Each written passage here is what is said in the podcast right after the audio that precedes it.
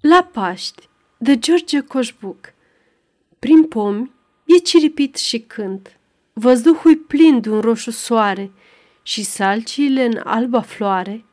E pace în cer și pe pământ.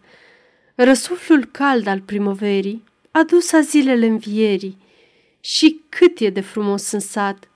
Creștinii vin, tăcuți din vale, Și doi de se întâlnesc în cale, Își zic, Hristos a înviat – și râde atâta sărbătoare din chipul lor cel ars de soare și un vânt de-abia clătinător șoptește din văzduh cuvinte, e glasul celor din morminte, e zgomotul zburărilor și pomii, frunțile își scoboară, ca Duhul Sfânt prin aer zboară.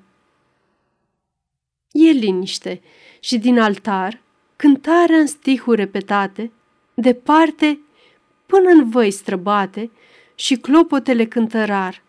Ah, Doamne, să le auzi din vale cum râd, adrag și plâng jale. Biserica pe deal mai sus e plină astăzi de lumină, că întreaga lume este plină de același gând din cer adus. În fapta noastră ni e soarta și viața este tot nu moartea. Pe deal se suie încetișor neveste tinere și fete, bătrân cu iarba vieții împlete și încet, în urma tuturor, vezi șovăind câte o bătrână cu micul ei nepot de mână.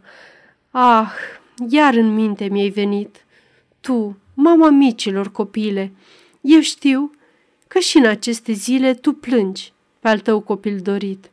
La zâmbet Cerul azi ne cheamă. Sunt Paștile. Nu plânge, mamă.